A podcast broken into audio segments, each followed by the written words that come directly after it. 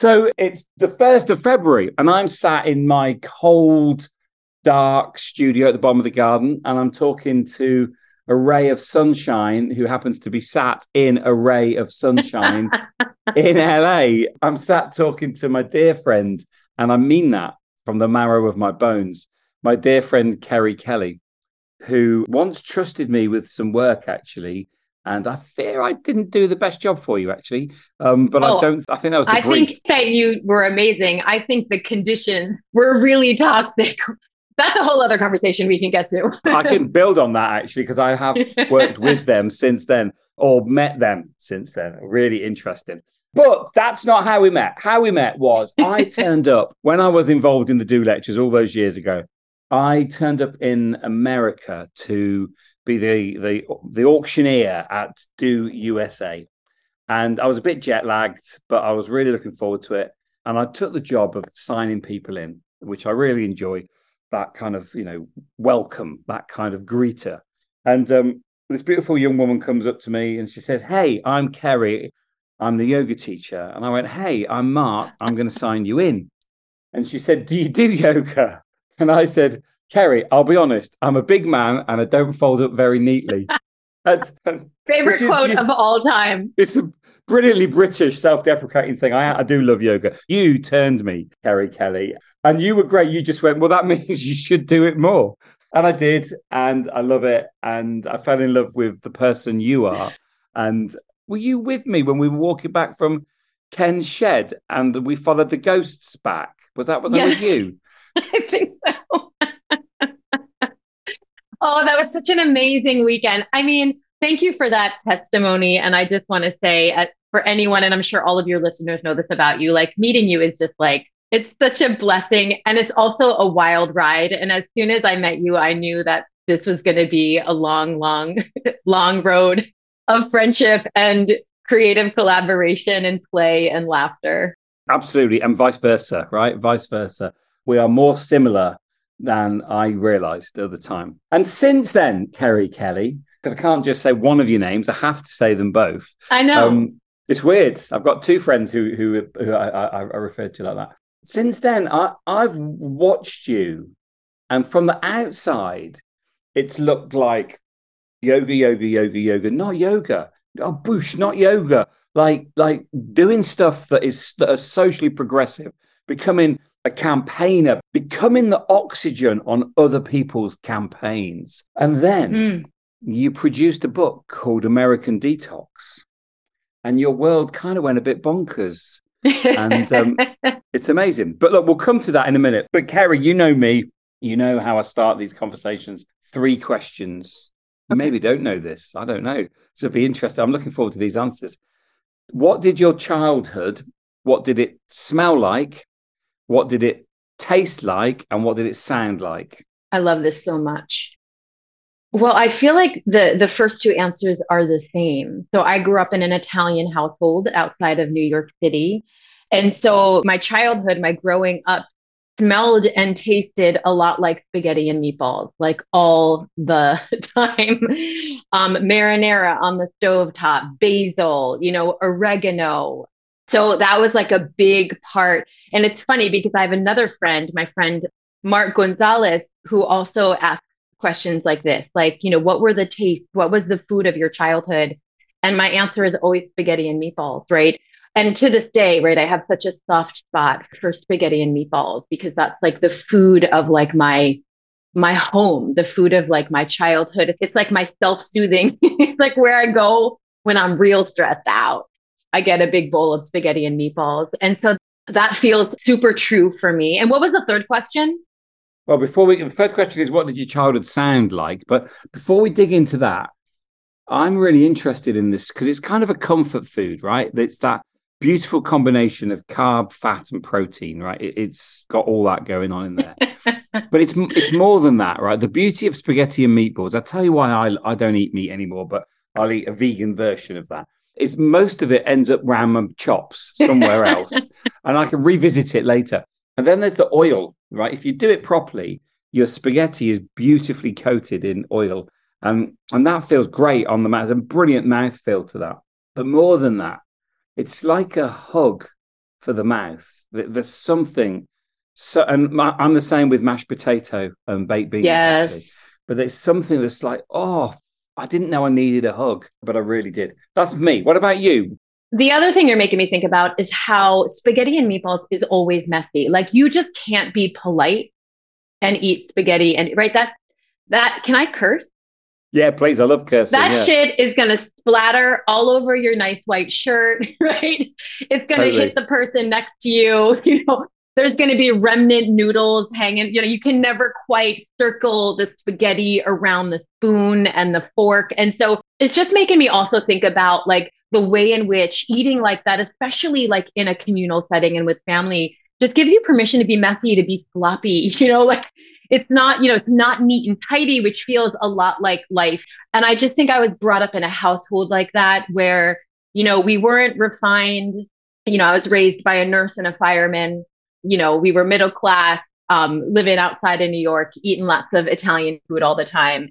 But there was permission in our household, you know, to be human and to be messy, you know, and to be, you know, however we were in any given moment. And so, sort of spaghetti and meatballs also kind of symbolizes that spirit for me that, like, you know, I don't care how hard you try, like, you're not going to get this perfectly right. It's not going to be, you, you know, precise and right and like neat and tidy and all the ways I think, you know, I'm thinking about like dominant culture, you know, always is trying to like want us to be more of that. And so, you know, it was like subversive in that way.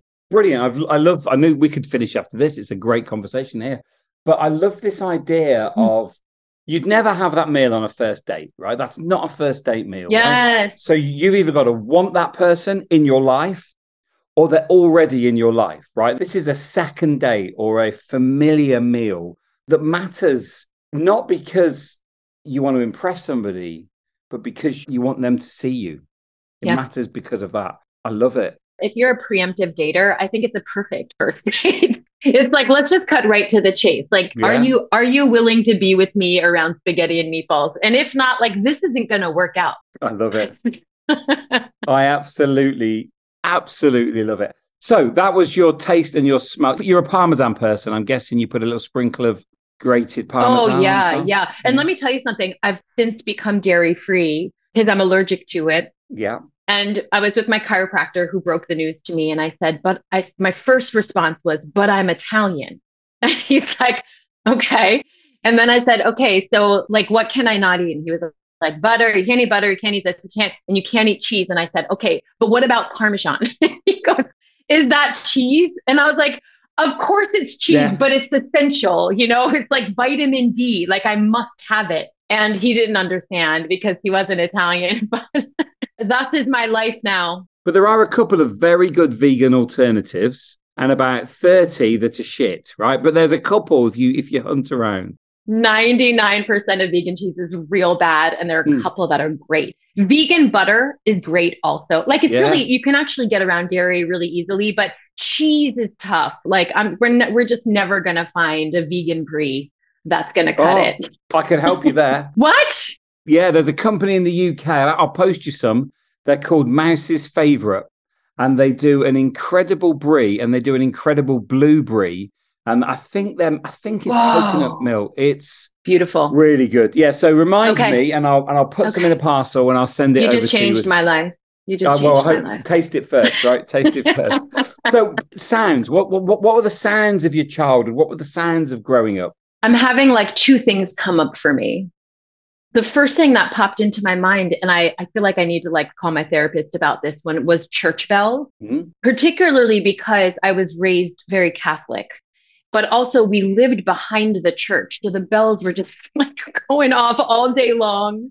It was like a mainstay in my life, right? And and when I think back, you know, to like my Catholic indoctrination, which I'm still unpacking, right? That was a big part of like some of the stuff that I wrote about in my book. You know, I, I went to church every Sunday for 20 years, right? Like that's like hardcore teaching. And so, anyway, so like church sounds, church music, church hymnal was definitely a part of the sounds of my my youth and my growing up. The second thing that came up for me were the Beatles. Wow. I just had like a, a house. My stepdad was really into classic rock and the oldies and played music nonstop and had some epic records. Um, I was actually just going through them with my mom a couple weeks ago when I was home for the holidays. And so, yeah, so I was exposed. I didn't appreciate it at the time because I wanted to listen to House of Pain.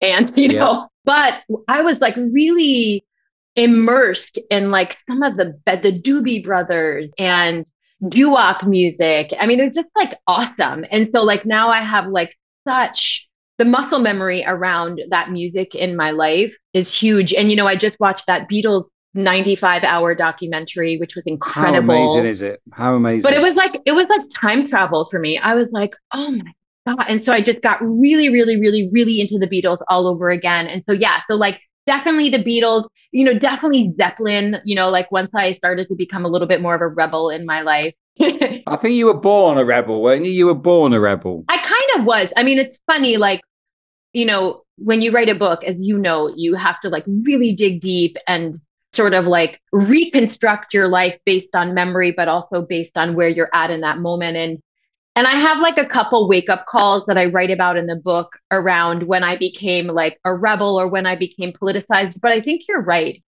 I'm pretty sure I came out of the womb kicking. yeah, I'm pretty certain you did as well. My parents divorced when I was one. So I like, I very quickly adapted to kind of being an adult child, an overly responsible child, an independent child, a performer child. I mean, my earliest memories of me kind of hanging out with my mom and hanging out with the adults and you know just sort of feeling like an adult in a four year old body. And so yeah i do think like i had that spirit in me from the get go but obviously life conditioned that spirit in lots of different ways. It's interesting. I've seen photos of you when you were younger and you did look precociously old. I don't mean that in like you looked old you look like an old soul. That's what you look like in a kid's body. Did you have siblings? Did you have brothers or sisters? I had so my I have two step uh, siblings. My brother was 10 years younger and my sister was 16. I had a big long stretch of like only child syndrome before two amazing siblings came into my life, but at very different ages, right? And so I was like so we're all of us are really like generationally different, but we all get along great. I would have guessed you were an only child, right? From looking at the photographs and from knowing you, wait, I would wait. have guessed, and from from getting stoned of you that night, I would have guessed um, you were an, an, only child. Let's follow it's those two right figures back. no, not at all, not at all.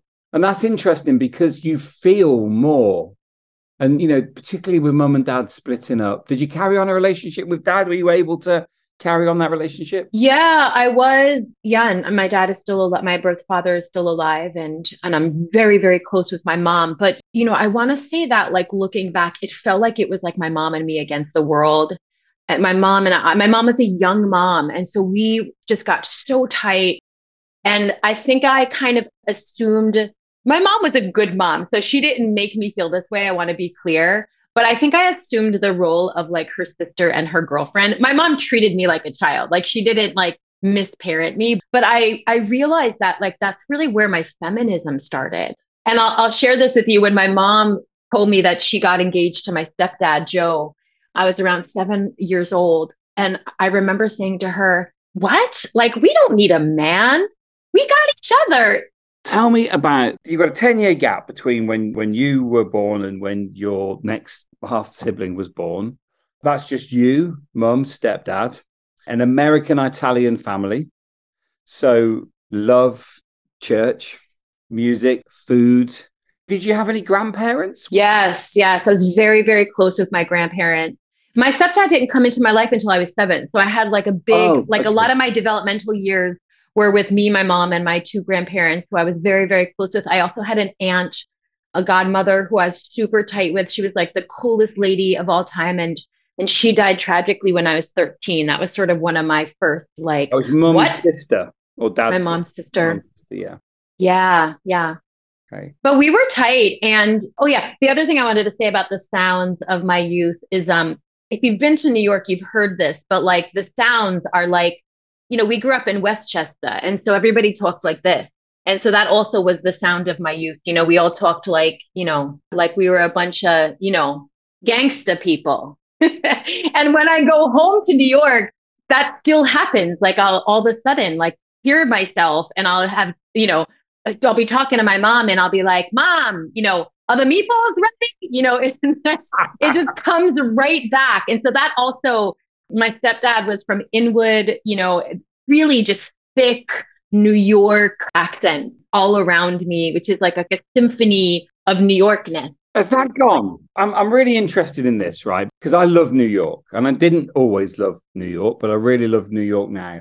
And I kind of feel that the personalities that sat behind those accents have been priced out. Like they, they they're maybe in Queens, right? But they're, but they're, they're yep. going out of there as well, right? That's deep Brooklyn, Queens, Staten Island, Westchester, Long Island, Jersey, even. You know, like I think you're right. I think you know there's been a lot of brawl mm. in New York and in many places, right, around the country and around the world because of of you know deep inequality in the price of real estate. And so yeah, so there's been a lot of people pushed out, but there's still a good like holdout in Westchester. is there. There's, a, there's still a posse, right? Yeah, but you're right. Like you're not going to hear it in Greenwich Village, right? Like you're just not. Like you're not. If you really want to, if you want to experience New York, you want to go to Astoria. You want to go to Arthur Avenue. You know, you want to go uptown to Harlem, and you'll start to hear, I think, some of the the deeper, sort of more complex accent of old New York. It's really interesting because I didn't realize that stepdad didn't arrive for sort of six or seven years, and I've seen the photographs of you as a kid. You look fiercely independent. You look, you know, you know your mind, and you just you and mum and your grandparents, right? Are they still alive? No. No. When did they die? My grandfather passed uh 2001, right before 9/11, I think, and then my grandmother passed about 10 years later. Right but I can feel this um, bond, right? I can feel this. It's like it's like mm-hmm. listening to this reminds me of reading Arthur Miller's View from a Bridge, when those Italian families they mm-hmm. were so mm-hmm. close and so, mm-hmm. and so respectful, and then all of a sudden, stepdad comes in. Yeah. How did you deal with that? And more importantly, how did he deal with that? I mean, I feel so bad for my stepdad because I, as you know, was like a firecracker, but I was also like you know, baby feminist and stubborn and, you know, and I'm sure like ideological in all sorts of ways. And so, I mean, there are things about my relationship with my stepdad that are so awesome and beautiful. Like I would often go to him when I needed to work around my mom. Um, so for example, I went to my stepdad when I was like, listen, I know Santa Claus is not real. poor this poor guy who I had to like I brought all the like really shitty things to him and I like put him on the spot. I'm like, you need to tell me the truth, you know. So he was amazing in that way. And he, you know, like taught me to swim and all these other things that are a big part of my life now. And I was a strong minded, independent woman. And I really was like, me and my mom, we don't need to be taken care of by a man. You know, we're strong feminists in the world.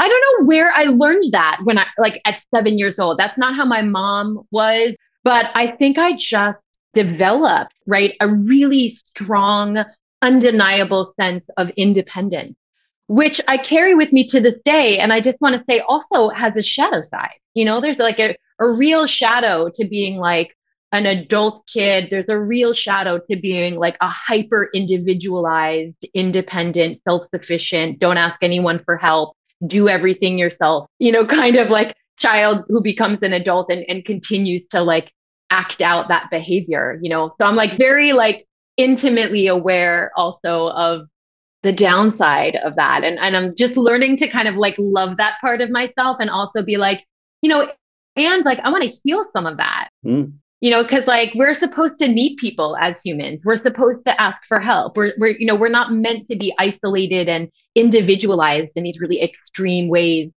And yet that's what i learned you know? And um, so anyway so i'm in sort of a process of unlearning that and really trying to like build a muscle you know? Like talk about yoga like building the muscle to like ask for help when i need it and call people in when i'm when i'm in need. you can't do everything on your own right? You sometimes you need someone to help you climb the wall. Sometimes you need someone's shoulders to stand on to be able to see over the crowds right and sometimes Always. You need to be somebody else's shoulders, right? Sometimes that's that's your job. Yeah.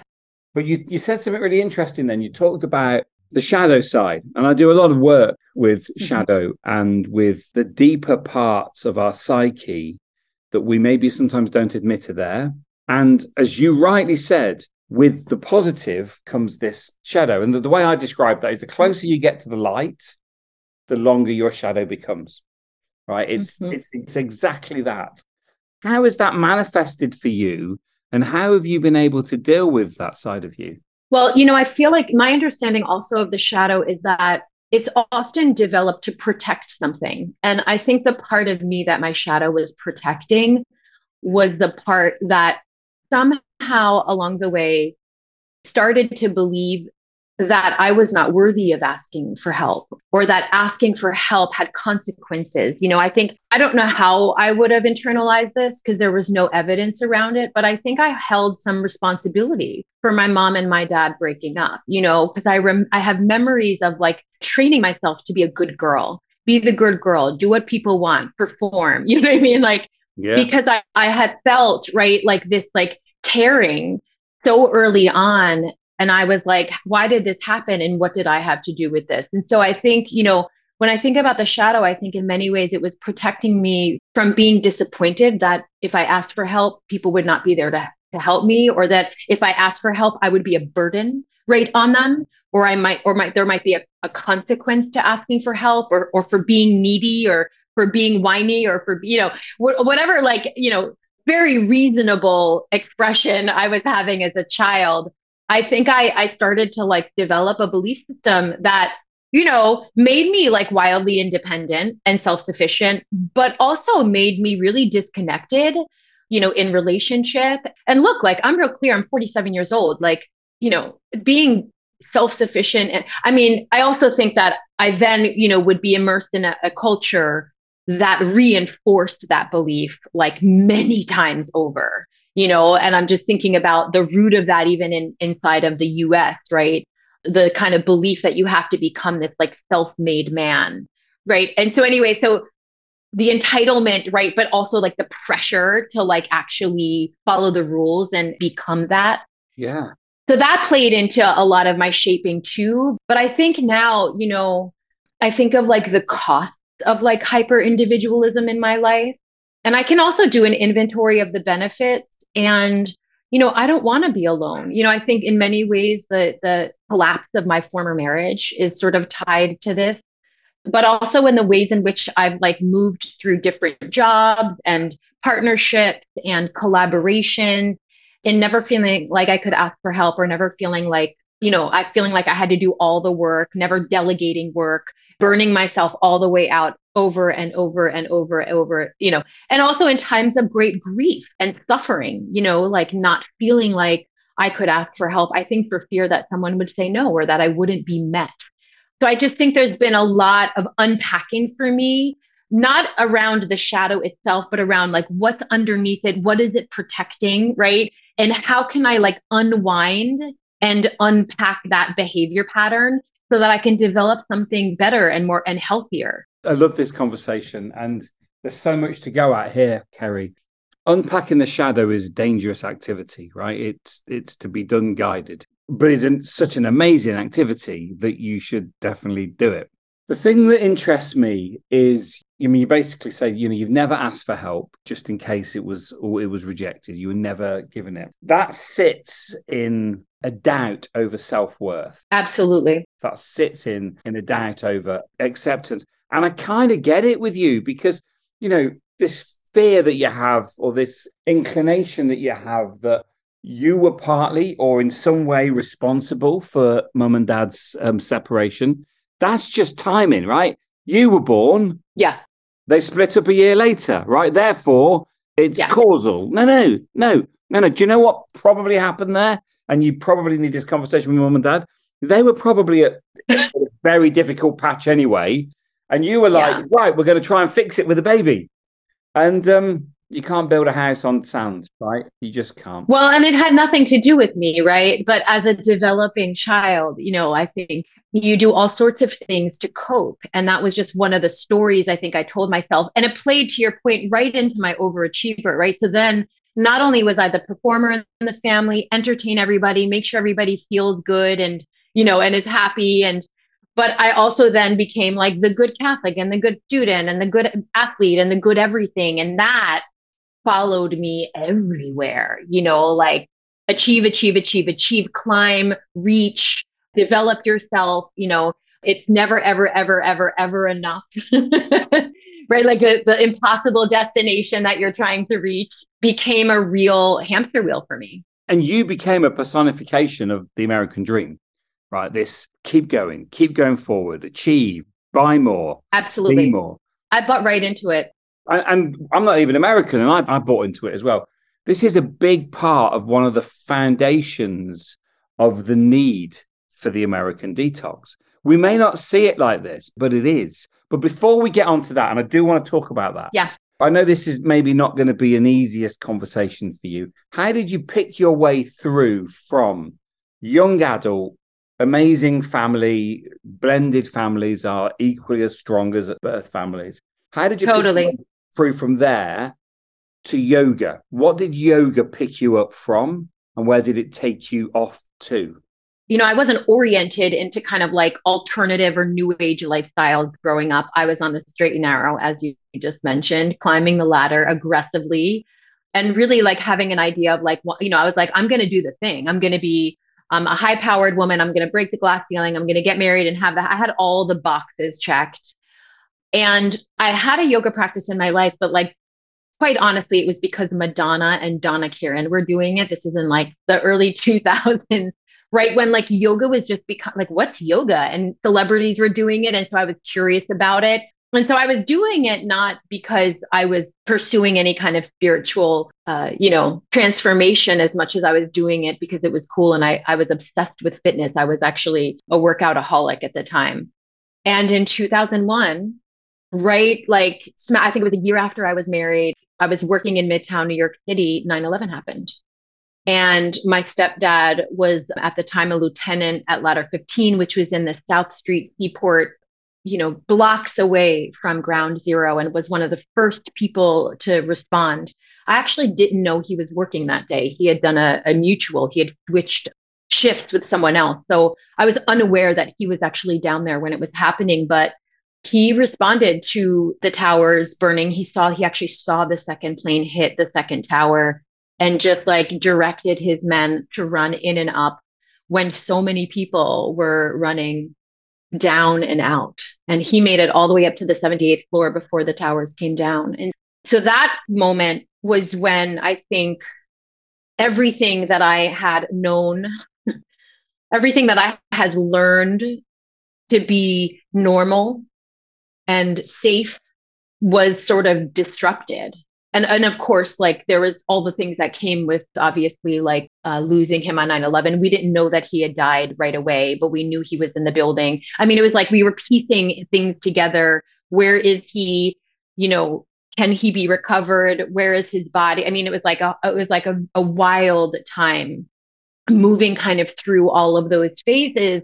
But immediately i almost want to say instantly when that happened something in me broke and I started to question everything. I was like, how could this have happened? Right. We New Yorkers are invincible.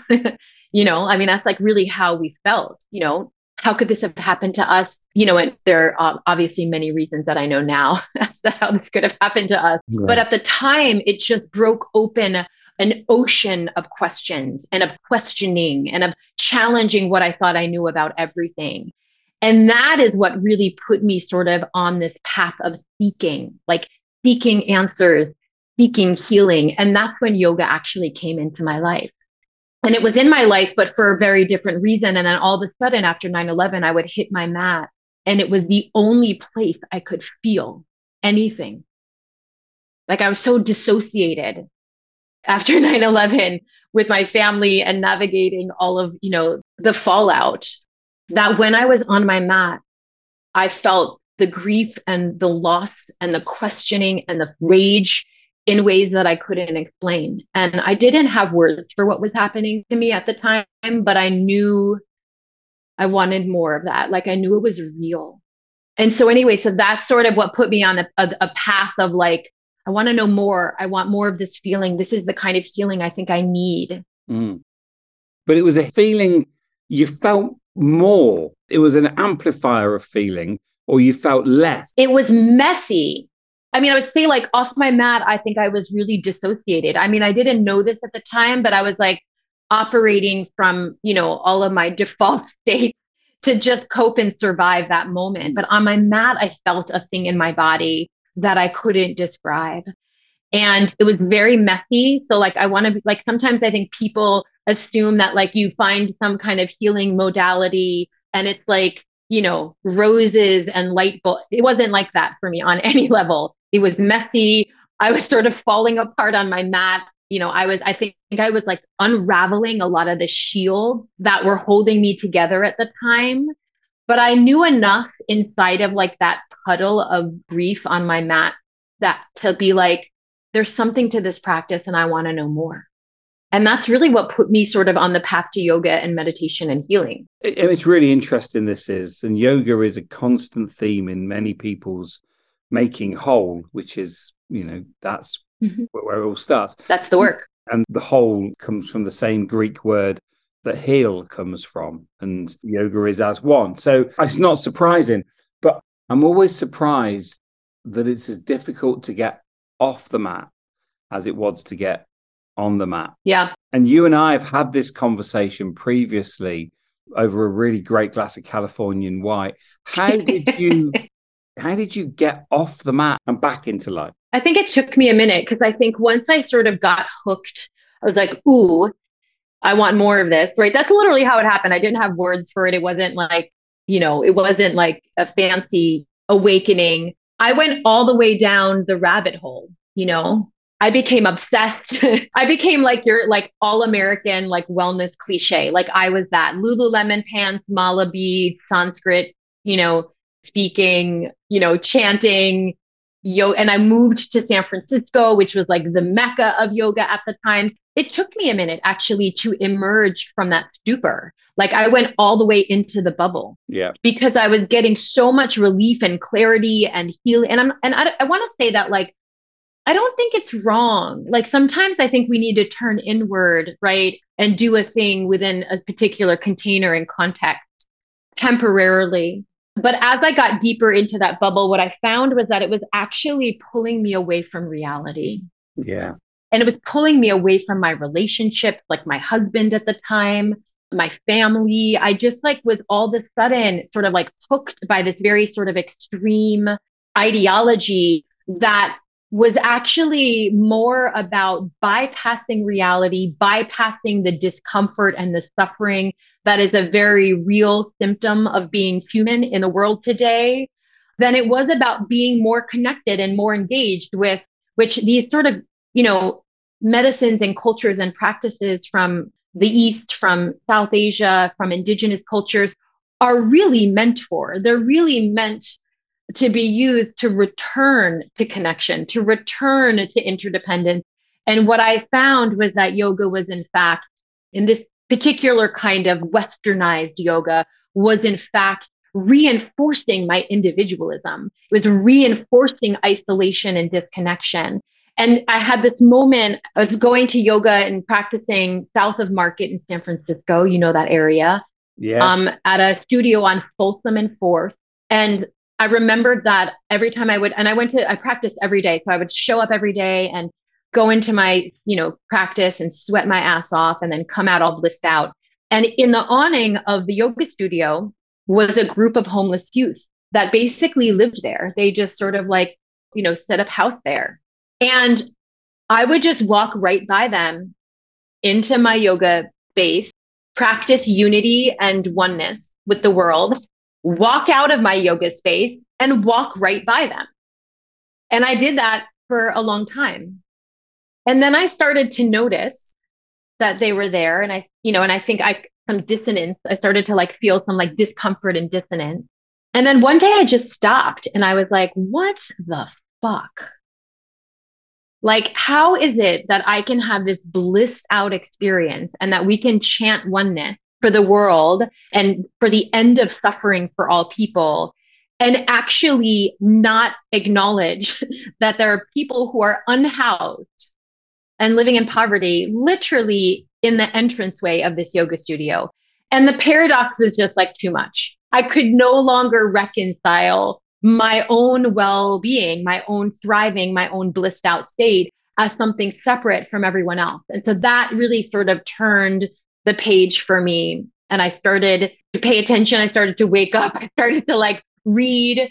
And I, I want to say that, like, I think I can accredit yoga for giving me the ability to actually notice the dissonance and the discomfort in my body. Like, I actually think that was one of the gifts of my practice, despite the westernized culture that was telling me to just like transcend and go into the light. You know, like that, that my body was like, something is not right here. And I, when I chose to listen to that, that's when yoga for me changed entirely. And that's when I actually just started to like hit the streets and become an activist and really get invested in this idea of like everyone deserves to be well, right? So, how do we create the conditions where everyone has what they need to be well? And I don't think that people necessarily need meditation to survive. I think they might need, you know, fair wage or yeah. they might need healthcare, right? Or equal job opportunities or the ability to not be shot. Yeah, you know, those things all of the above and so that was like a long process for me of uh, and a super i want to say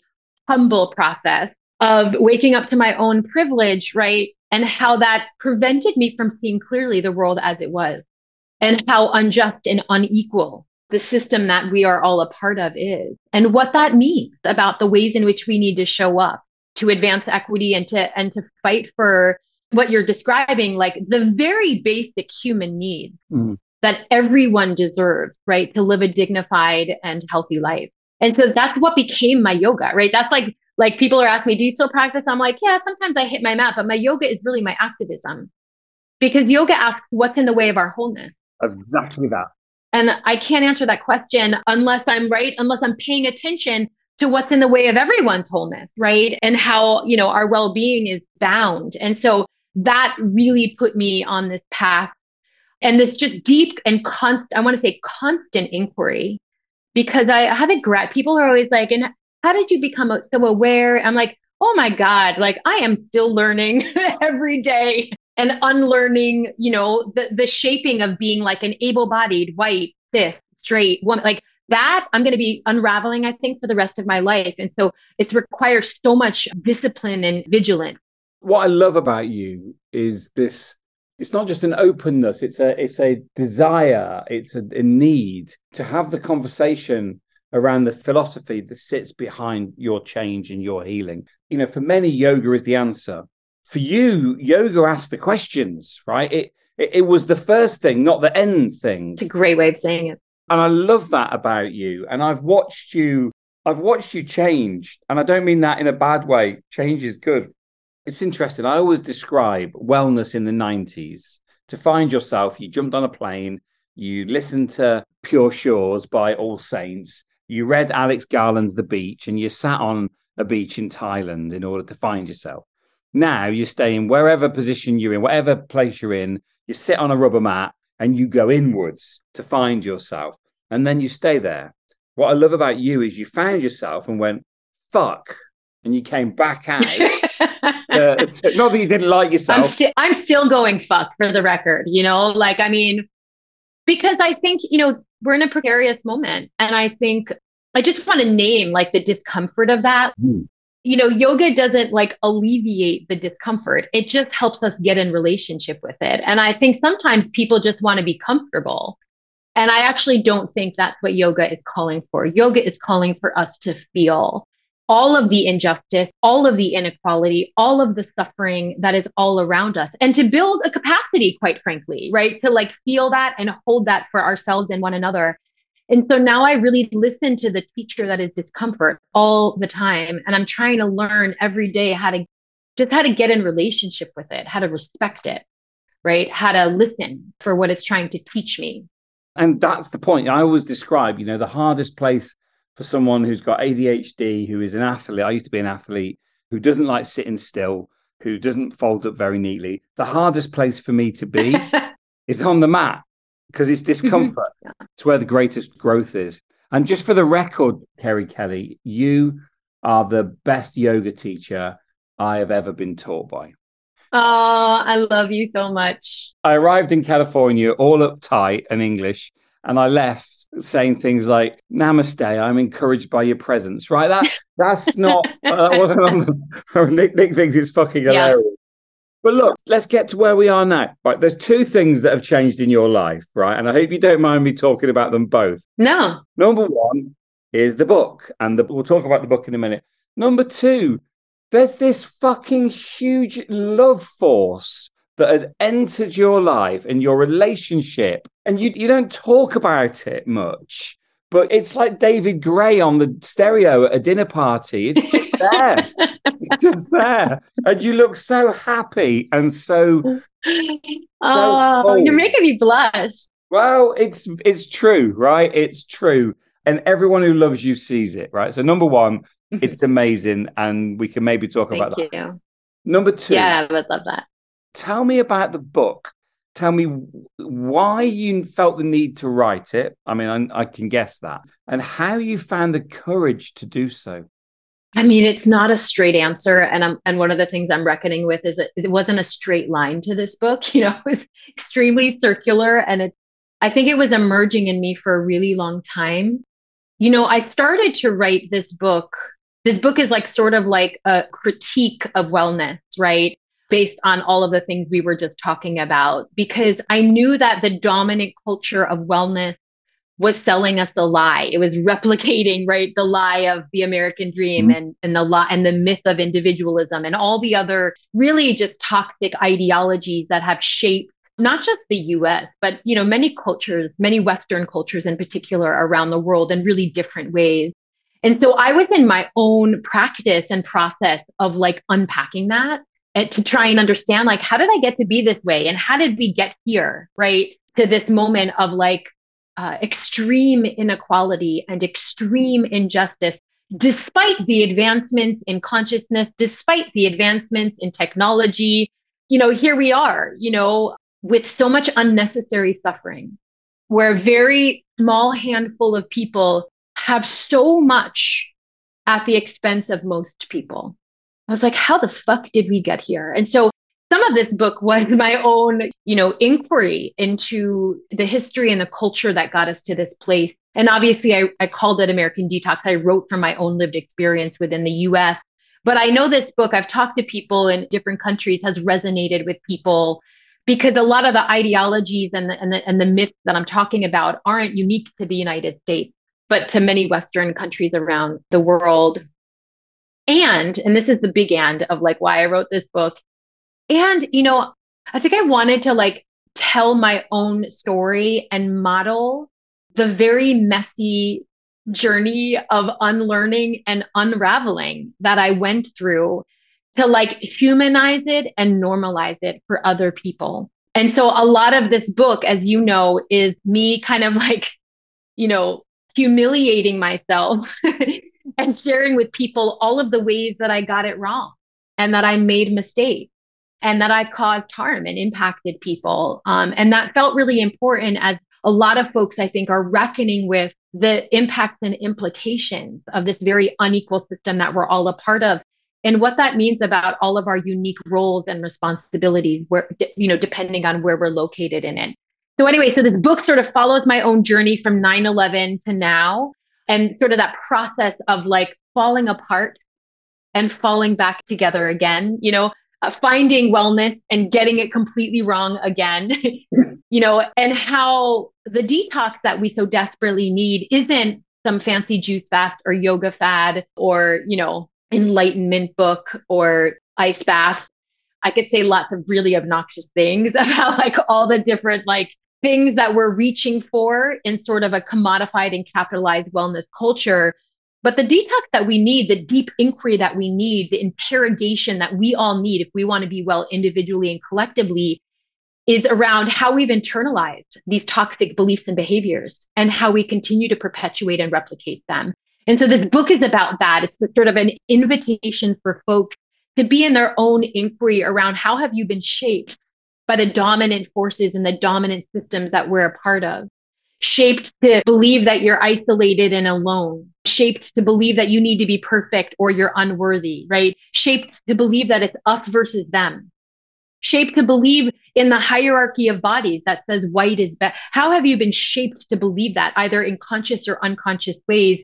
And then what is the practice of starting to unravel those lies, to excavate those myths so that we can reconnect and, and recalibrate with what is true? And then hopefully actually start to work together to heal ourselves and one another towards a different kind of future. That's beautiful. Thank you. It's a brilliantly honest book you use your story. There's a great quote from James Joyce, and it's been appropriated by other artists since, but James Joyce wrote it. In the particular lies the universal. In my story lies the universal story. And that really applies to your book. It's really interesting. You talked about this, this need to be, to consume. And you go into a bit of this in the book, whether it's all I wonder if if it's politically motivated or financially motivated. And then I'm left wondering if those two things are different, whether they're just the same, whether they're just the same. And they are. I mean, completely. I, and I think you're right. Like, you know, one of the things I really struggled with with this book was like finding one culprit, right? I think often when we hear people sort of simplifying the analysis of how we get here, we see folks blaming capitalism or we see folks blaming white supremacy. And it's actually the collusion of all of those things that has written the story that we have inherited, right? And holding that complexity is really messy and it's hard and it's challenging.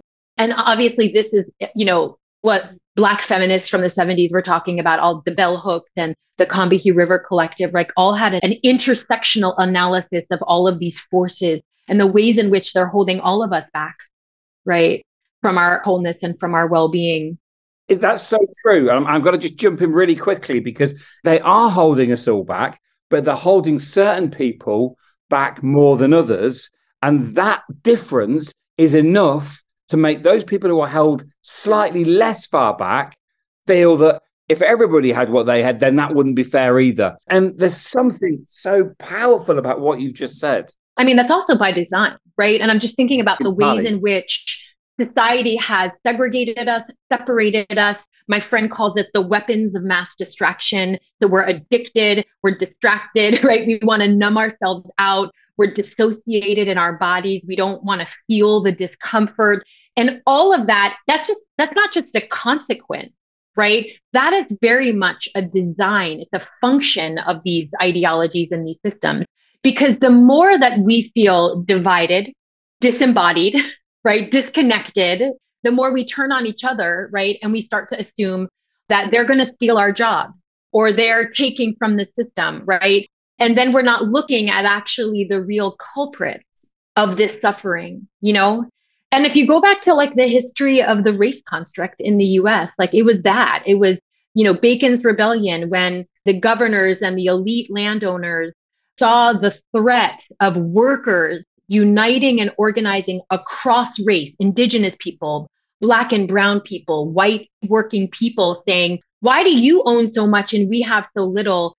And so they created race and this idea of whiteness to divide the working class so that workers couldn't organize against the elite, against the people with all of the power, all of the resources, all of the money. So I think, you know, being able to kind of expose that, that some of the lies that we're being told, that turn us against one another are by design, right? We're being gaslit. Yeah, you're right. And if we can actually see that and expose it for what it is, then we can turn towards one another and be like, what the fuck? You know, like, why do 1% of Americans own 60% of the wealth or whatever that, you know, ridiculous statistic is? So, anyway, so I, I think, you know, the, the, this sort of orientation that you're describing, especially among, I'm just thinking middle class folks or folks who aren't at the top who are scrambling up the ladder to get a piece of the pie right under the the very false assumption that there's not enough to go around that it's a zero sum game yeah that we have to compete and kill each other right to get our fair share that's all like lies and myths and really toxic training quite frankly from dominant systems and power yeah. And so uh, to name that, to expose that, is to return to one another and be like, we need to work together to actually like disrupt and dismantle that system because it's bullshit. And it's brilliantly orchestrated cruelty. You know, it's so well hidden. And we live in this time now where woke is a disparaging phrase rather than shorthand for waking up and seeing the issues. Also politicized, right? Massively politicized. Uh, Weaponized. And, and where the far right think they've found the answer, think they've woken up and we need to join them. And everybody else thinks they've woken up and they need to join. And it's divide and conquer. And they've done it for years. The thing is, that's right. They're still fucking doing it. Yep. And it's still working, especially as sort of we navigate these sort of accelerating crises, right? And our fear, our fear body is up, right? And yeah. our anxiety is up. And we're all more insecure because we don't actually have systems that take care of us. Of course, we're going to be more vulnerable to buying into some of those myths. And so we just have to be on guard. And that's where some of the embodied practices actually do come in. It's like, how do we like get out of our survival body, our survival state, and actually return to like a really regulated, centered way of being in the world so that we can confront these really big and overwhelming and horrifying issues that we're all facing with a bit more skill, right? And a bit more center. You know, and this is what I try to do in the book. The thing that I always return to, especially when I'm organizing and when people are getting tripped up by the politics, right? People get tripped by the politics. Folks are really hypersensitive, and it's hard to make sense of politics these days with all the disinformation and gaslighting is I just ask people to reflect on are the social systems actually taking care of you? Are your basic needs met? You know what I mean? Like, do you have what you need to thrive? And the answer for most people is no. Yeah. And so, therefore, something is terribly wrong here, right? And it's not your neighbor that's to blame. It's not. And yet, we've been told it's your neighbor and they've got their eyes on your life and your joy.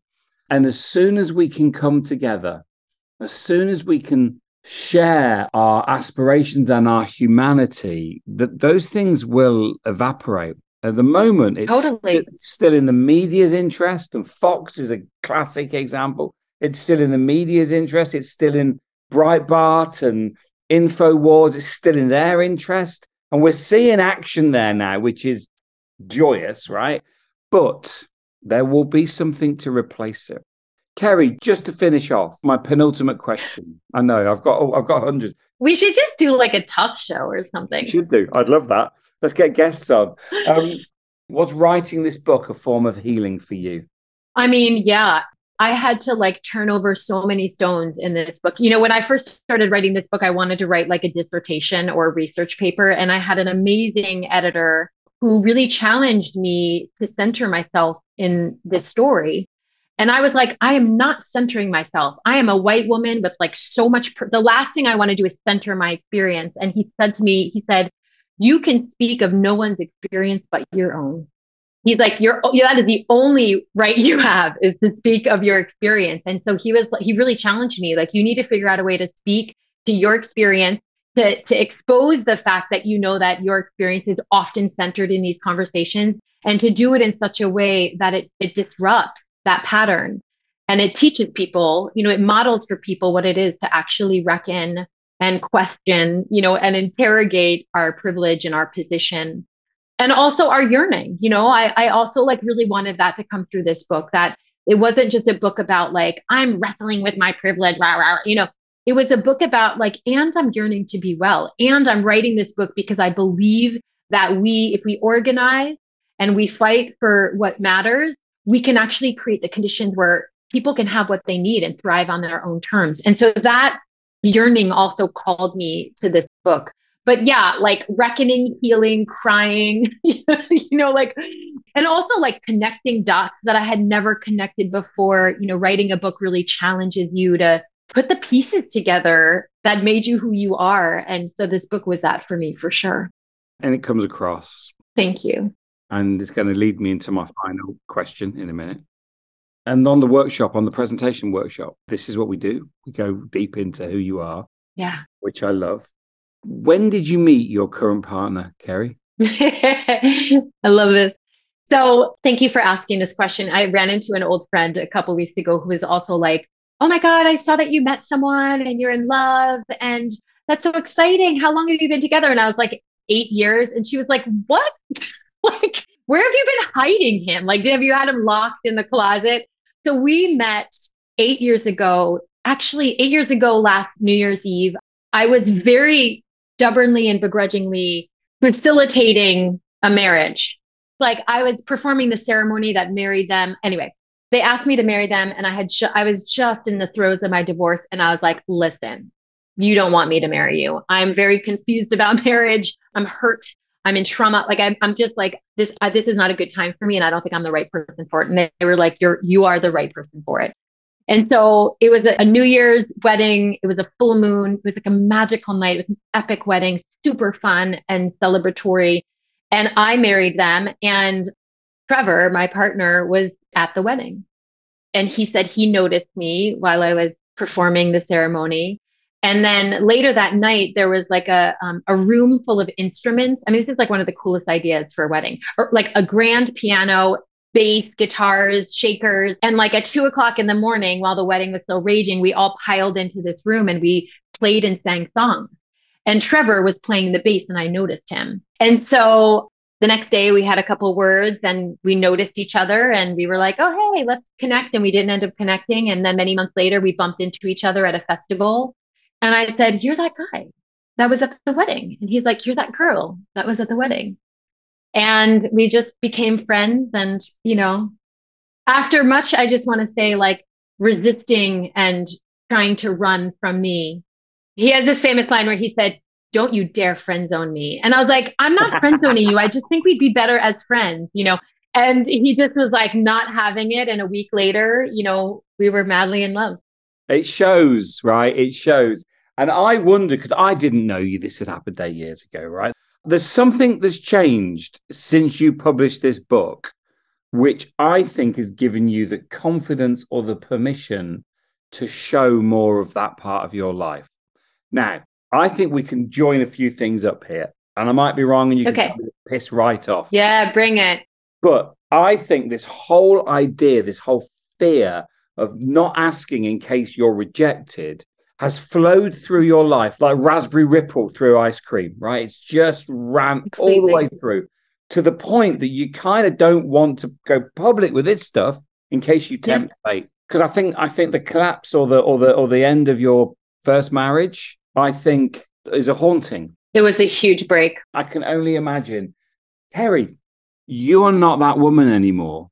And it was not your fault.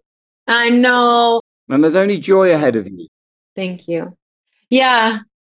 I feel that. And I feel gratitude also for like the path, this like beautiful, amazing, wild, messy spaghetti and meatballs path of like waking up and seeing the world and unlearning and challenging and interrogating and finding love and losing love and finding love. I mean, you know this. It's like the whole thing is a miracle. And I do feel super grateful that this has been my journey for whatever reason. And, you know, finding love again after losing love, I'm sure many people can relate to this, has been a practice for me. There was a lot I needed to unlearn about my own patterns in relationship and my own fears. And so that's also been like an amazing journey. I mean, I feel like I'm a baby, you know, in many ways in this relationship because I'm really trying to choose a different way of being in relationship that's more healed and that reflects to your point this like new version of me.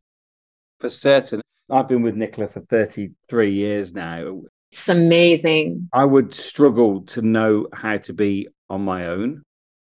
I yeah. think it's equally hard the other way after being on Completely. People have been on their own for a long time and then they've got to be, they've got to share again. I suspect it's hard. Kerri Kelly, I thank whoever, whatever power anyone believes in, that I was on the gate when you arrived at the Do Lectures and your mini. You what a, a miracle. I think you had a mini, a little. I have one again. Good cars, right?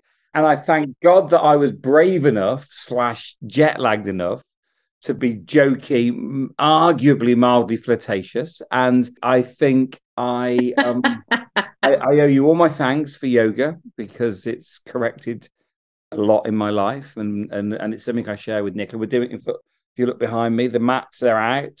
We are yes. We are going down. That sounds really dirty. We're not. It's not dirty. We are going down on those mats in about an hour's time. You never know your luck. I'm going to say that forevermore. Let us all go down on our mat. You're wonderful. Your book's wonderful. You deserve a bigger voice and a bigger audience. And if I can help you do both of those things, I, I will. Thank you for everything. Thank you. I feel so grateful for the blessing of our friendship. I've learned so much from you. I admire you so deeply. I follow, I like chase after you in all the socials. what is he doing? Where is he now? What's he talking about? And so thank you for being in my life and for being such a great teacher and for making me laugh. Thank you for that. And vice versa. And if you find out what I'm doing and what I'm talking about, please tell me. That would be mostly useful. I mean, ditto, by the way, vice versa. Like, what is this? Amazing. Right. I'm going to stop recording.